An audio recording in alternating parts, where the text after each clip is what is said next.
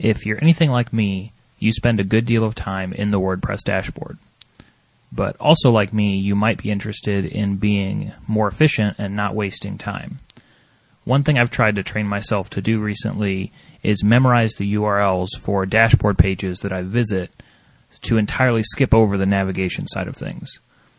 Uh, or, or rather, not memorize, but commit them to muscle memory. For instance, one thing I'll often do is log into the dashboard and start a new post.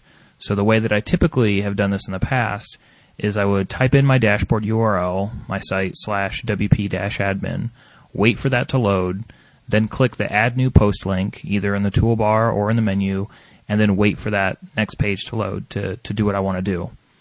But I can skip that middle part if instead of initially browsing to slash wp-admin, I also type in post-new.php. That way I skip the additional page load and the moving of the mouse and the clicking and everything, and I end up exactly where I want to be right away. So it might seem like a weird change, but if you visit dashboard pages enough, the way that I do, it might be worth trying out. So start paying attention to full URLs for dashboard screens that you visit regularly and start saving a few moments here and there.